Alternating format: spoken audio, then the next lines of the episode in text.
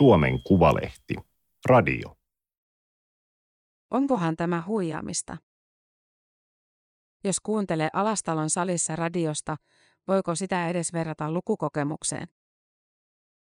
Toimittaja Vilhelmiina Palonen. Teksti on julkaistu Suomen Kuvalehden numerossa 49 kautta 2021. Ääniversion lukijana toimii Aimaterin koneääni Ilona.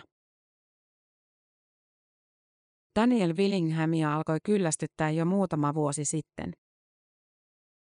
Hän työskentelee psykologian professorina Virginian yliopistossa ja tutkii lukemista. Ihmiset halusivat usein kuulla, miten voisivat auttaa lapsiaan lukuvaikeuksissa. Äkkiä kaikki halusivat tietää, lasketaanko äänikirjojen kuuntelun lukemiseksi. Vai onko se vähän niin kuin huijaamista? Tätä kysytään paljon ja vihaan sitä, Willingham kirjoitti blogissaan ennen kuin ryhtyi vastaamaan kysymykseen. Valokuvissa hän hymyilee ystävällisesti. Willinghamin vastaus tiivistettynä. Lukeminen ja kuunteleminen eroavat toisistaan vähän, mutta niillä on paljon yhteistä. Jostakin syystä moni kuitenkin miettii asiaa. Työkaveri ei puhu huijaamisesta, kun hän soittaa. Hän on innoissaan. He ovat perheen kanssa kuunnelleet autossa Helsingin ja Kuopion välillä Yle Areenasta löytyvää äänikirjaa Alastalon salissa. Tuntikaupalla. Ja nauraneet ääneen, teinitkin. Walter Kilven päätöstä pidetään uuvuttavana. 900 sivua, keksittyjä sanoja ja jopa sivun mittaisia virkkeitä, ja sen tunnetuin kohtaus on tunnettu siksi, ettei 70 sivun tapahdu muuta kuin valitaan piippua hyllyltä. Työkaveri sanoo, ettei lukiessa muistaisi edes, mistä virkkeet alkavat. Kuunneltuna teksti kuitenkin vetää ihmeellisesti. Yle Areenaan teoksen on lukenut Esko Salervo. Kun päähän laittaa kuulokkeet, painaa playtä ja sulkee silmät, lämmin ääni virtaa pimeydessä. Ja Härkäniemi heiluu tekomiehenä parasta aikaa sohvan nurkan edessä eksaamissa. Ruumiin neliskantin rehellinen istumapää höylinä ja höyhenenä ja saman neliskantin viekkaampi järkipää lammaslaupiana ja Jaakobin hurskaana. Rehti mies taulultaan ainakin. Ja silmämunatkin lurautettu ystävällisiksi nurkiltansa. Piippu pyyhitty sopivasti leukapielestä käteen tervehtimisen ajaksi. Aivoille lukeminen on koodin purkamista. Teksti on puhetta, joka on muunnettu näönvaraiseksi esitykseksi. Päässä se täytyy muuntaa taas puheeksi. Lukemiseen kuitenkin harjaantuu ja koodin käsittely muuttuu niin automaattiseksi, että siitä on vain vähän vaivaa. Kuunnellessa samaa työtä ei tarvitse tehdä. Kuunnellessa aivot aktivoituvat prosessoimaan puhujan äänen sisältämiä vihjeitä. Melodiaa, rytmiä. Ne voivat kertoa siitä, mitä puhuja pitää tärkeänä tai missä tunnetilassa hän on. Melodiaa ja rytmiä käsitellään eri osissa aivoja kuin itse sanojen merkityksiä. Sekä lukeminen että kuunteleminen aktivoivat aivoja hyvin monella tavalla, sanoo tutkijatohtori Soila Kuuluvainen. Hän työskentelee kognitiivisen aivotutkimuksen yksikössä Helsingin yliopistossa. Jos tekstissä kuvaillaan vaikka maisemaa, se maiseman kuvittelu täytyy tehdä myös kuunnellessa. Aivoille kumpikaan ei ole toista parempi. Aivot yrittävät sopeutua toiminnallaan siihen, mitä me haluamme tehdä, oli se lukemista, kuuntelemista tai jatkuvaa somen selaamista. Eri kysymys on, mikä tekee meidät tyytyväiseksi elämäämme, kuuluvainen sanoo. Ärsykkeet ovat aivoille vähän kuin treeniä. Kuuluvainen sanoo, että kirjojen kuuntelemista voisi verrata lenkkeilyyn ja lukemista tenniksen pelaamiseen. Kumpikin vetreyttää. Jos tennis kangertelee, miksi väkisin vaihtaa juoksu siihen? Eri asia on, jos nimenomaan haluaa kehittyä tietyssä lajissa. Tennistä oppii pelaamaan tennistä pelaamalla. Kirjailija Laura Lindstedt käyttää sanaa kirjaäänite vaihtoehtona äänikirjalle. Kirjaäänitteessä kirja on attribuutti, ei pääsana. Lindstedtin mukaan äänikirja ja kirja eivät missään nimessä ole sama asia. Lindstedt aloitti keskustelun äänikirjoista Helsingin Sanomissa ja kirjoitti esseestä myöhemmin laajennetun version, joka julkaistiin 2021, kirjoitettu luettavaksi nimisenä vihkona. Siinä Lindstedt haluaa tehdä heti alkuun selväksi sen, ettei vastusta äänikirjoja. Ei sen enempää kuin televisiota, radiota tai älypuhelimiakaan. Keinolihaa tai, herra paratkoon, koronarokotetta. Hän on kuitenkin huolissaan. Siitä, että äänikirjapalvelut ovat muuttamassa kirjallisuuden alustapalvelualaksi ja siitä, miten kuuntelu vaikuttaa siihen, millaista kirjallisuutta jatkossa julkaistaan. Kirjailija nettoaa kuunnellusta kirjasta vain joitakin kymmeniä senttejä, mutta äänikirjapalveluiden ulkopuolelle jääminenkään ei ole talouden tai näkyvyyden kannalta hyväksi. Mitä jos korvat haluavat romaaneilta yksinkertaisempia rakenteita kuin silmät? Entistä vähemmän runoutta.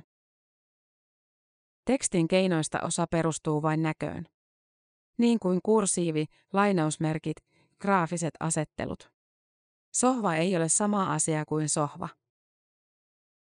Kuunteleminen taas mahdollistaa paljon sellaista, mikä ei pelkillä kirjaimilla ole mahdollista. Äänitehosteet ja äänimaailman luomisen. Miksei kirjoista voitaisi tehdä entistä enemmän kuunnelmallisia sovituksia, joita ei tarvitsisi ajatella kirjoina, Lindstedt kysyy. Äänikirjat eivät edes kuulu kirjallisuuden alueelle, Lindstedt esittää, vaan esitystaiteen. Teoksessa on aina mukana lihaa ja verta oleva ihminen. Lukija. Vaikka koneääntä käytetään Suomessa jo moneen, kaunokirjallisuutta lukevat silti ihmiset. Ihmisääni on monimutkainen instrumentti ja sen käyttö on oma taitonsa. Se on lihastyötä, sanoo näyttelijä Sanna Majuri. Hän on lukenut äänikirjoja yli kymmenen vuotta ja opiskellut äänenkäytön opettajaksi Lontoossa. Lihaksia on kurkun päässä, kielessä, suussa, suun pohjassa. Huulissa, kaulassa. Ja sitten on vielä hengityslihaksista. Äänen tuottaminen on teknistä ja harjoiteltavissa. Kun tekniikka on hallussa, äänellä pystyy tekemään vapaasti vaikka mitä, majuri sanoo. Silti pitää olla tarkkana.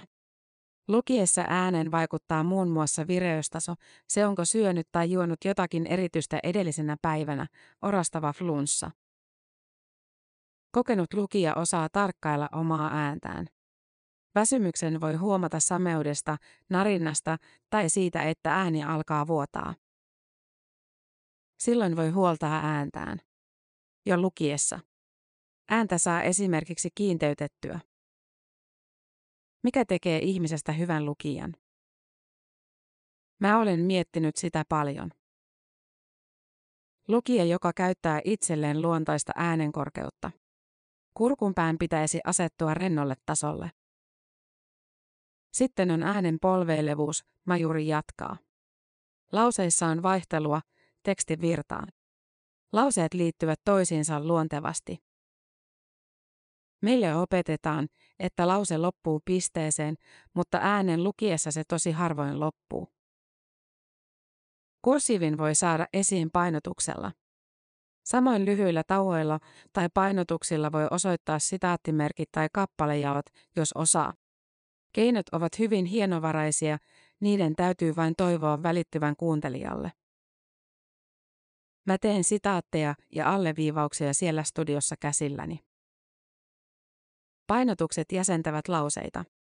Kuka on tekijä lauseessa, millä sanalla painon pitää olla? Ja äänennopeus vaikuttaa miellyttävyyteen, vaikka moni kuunteleekin kirjoja nopeutettuna. Majuri kuuntelee pyynnöstä, miten Esko Salervo lukee Volter Kilven tekstiä. Hän löytää luennasta paljon juuri niitä piirteitä, joista on ollut puhe. Miellyttävä äänenkorkeus, hyvä artikulaatio, liioittelematon tekstin tulkinta. Sopiva tempo. Ääni kulkee aika lailla tasaisena samassa sävelkorkeudessa koko ajan. Mutta luenta ei kuulosta monotoniselta, vaan kauniin kertovalta. Salervo käytti luentaan poikkeuksellisen paljon aikaa. Yleensä lukijat eivät lue kirjoja etukäteen. Siitä ei makseta ja aikataulut ovat tiukat. Esko Salervo on kertonut Ylen haastattelussa käyneensä Alastalon salissa tarkkaan läpi, koska Kilven tyylissä on muun muassa hankala pysyä perässä, kuka on milloinkin äänessä. Salervo koodasi eri henkilöiden puheen eri värein pysyäkseen itse kärryillä. Suomen kirjasäätiössä ei vielä joitakin vuosia sitten ollut mietitty, missä muodossa ehdokaskirjat tulisi lukea. Oli itsestään selvää, että painettuina. Kirjasäätiö jakaa Suomen merkittävimmät kirjallisuuspalkinnot kolmen eri kategorian Finlandiat.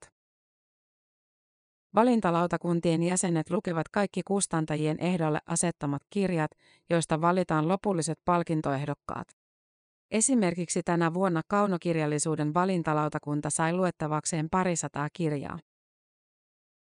Kuulostaa urakalta, jota kuuntelu voisi helpottaa. Kirjasäätiö on kuitenkin päätynyt ohjeistukseen, että jokainen kirja luettaisiin painettuna tai ruudulta. Perusteena on lukemisen ja kuuntelemisen erilaisuus. Esimerkiksi äänikirjanäyttelijällä on suuri vaikutus kuuntelukokemukseen, emmekä halua, että se vaikuttaa kirjan arviointiin, kertoo säätiön pääsihteeri Elina Lahdenkauppi sähköpostitse. Tilannetta kuitenkin arvioidaan jatkuvasti muuttuvassa maailmassa. Kaunokirjallisuuden valintalautakunta toimi ohjeistuksen mukaan. Sen puheenjohtaja, kansanedustaja Outi Alanko Kahiluoto on taustaltaan kirjallisuuden tutkija. Hän pitää valittua linjaa hyvänä. Minulle tekstin merkityksen ensisijaisuus äänen luettuun tekstiin verrattuna on aivan perustava sille, miten ymmärrän kirjallisuuden. Valintalautakunnan jäsenenä toiminut Lapin kansan päätoimittaja Antti Kokkonen sanoo, että kuunteli kokeilumielessä pätkiä muutamasta ehdolle asetetusta kirjasta. Lukija vaikuttaa paljon kokemukseen. Kuunteleminen tuntui hänen mukaansa myös hitaalta. Samassa ajassa luki itse paljon enemmän. Voittajan kuudesta ehdokkaasta valitsi elokuvaohjaaja Saida Päriruut. Palkinnon sai Jukka Viikilän romaani Taivaallinen vastaanotto, jossa on monta äänikirjamuodon kannalta vaikeaa piirrettä. Lukuisten henkilöhahmojen näkemyksiä ja tarinoita. Pyrkimys tilallisuuteen, ei tarinallisuuteen. Viikilä antoi kirjan julkaisun alla haastattelun Helsingin Sanomille. Hän kommentoi romaaniaan. Olen kuullut, että ihan asialliset ihmiset ovat pitäneet äänikirjaversiosta. Hiukan kyllä hirvitti etukäteen. Mutta ilmeisesti se siis toimii. Tuoksuista puhuminen yllätti Anna Kajanderin, kun hän kävi läpi väitöskirjansa aineistoa. Kajander on etnologi ja tutkii ihmisten suhdetta kirjoihin, sekä esineisiin että tiedostomuotoisiin. Haastateltavien mielestä paperiset kirjat haisivat. Vanhoilta, pölyisiltä ja sivistykseltä. Hyvältä, monen mielestä. Osa oli mieltynyt myös kirjojen sivujen rapinaan tai eri materiaalien tuntuun. Kun Kajander perehtyi aiempaan tutkimukseen, sielläkin tuoksut nousivat esille. Kirjoista oli löydetty aromeja lähes viinimaistelun veroisesti. Suklaata, puuta, kahvia. Usein tutkimuksessa on kuitenkin ohitettu aistihavainnot ja tunteet merkityksettöminä, Kajander sanoo. Ne on mielletty toissijaisiksi, sentimentaalisiksi asioiksi. Sellaiset seikat tekevät esineestä meille merkityksellisiä. Ne voivat olla osa lukemiseen uppoutumisen kokemusta. Ei niin, etteikö myös äänikirjoihin voisi uppoutua, Kajander sanoo. Mutta kun puhutaan kirjoista, käsitys kirjasta esineenä on ainakin vielä nykyisille sukupolville vahva. Se on ollut sitä pitkään, koko länsimaisessa kulttuurissa. Painettu kirja koetaan myös pysyvämpänä. Lukualustoista mikään ei ole vielä kovin vanha. Fyysinen kirja on enemmän lukijan hallittavissa. Osa lukijoista haluaa ympäröidä itsensä tietynlaisella kirjallisuudella. Omista syistään. Jari Aula vastaa puhelimeen. Ääni on tuttu merisäästä. Aula on työskennellyt 40 vuotta radiokuuluttajana Ylellä. Melkein yhtä kauan hän on lukenut äänikirjoja. Äänikirjoja alettiin Suomessa lukea 1950-luvulla sodassa sokeutuneille miehille. Alkuun toiminta oli käytännössä hyvän tekeväisyyttä. Laatu vaihteli välineissä ja nauhoituksissa. Pikkuhiljaa tuotanto kehittyi. Lukijoilla oli pitkään sekalainen tausta. Oli näyttelijöitä, opettajia, eläkeläisiä ja kotiäitejä. Parikymppisenä Aula oli kuullut, että näkövammaisille luetaan ja otti yhteyttä näkövammaisten keskusliittoon. Piti läpäistä äänityskoe. Hän läpäisi. Jo alun perin ideana oli se, että luenta olisi neutraalia. Ei liikaa tulkintaa. Nykyisin iso osa lukijoista on näyttelijöitä, varsinkin kaupallisella puolella. Lukemiseen ei ole mitään omaa koulutusta. Aulan mielestä näyttelijä ei kuitenkaan automaattisesti ole hyvä lukija, koska lukeminen ei ole näyttelyä vaan vaatii erilaista tajua tekstistä. Hän sanoo, että hyvä lukija näkee tekstin edessään. Mä lainaan omia silmiäni kuuntelijalle.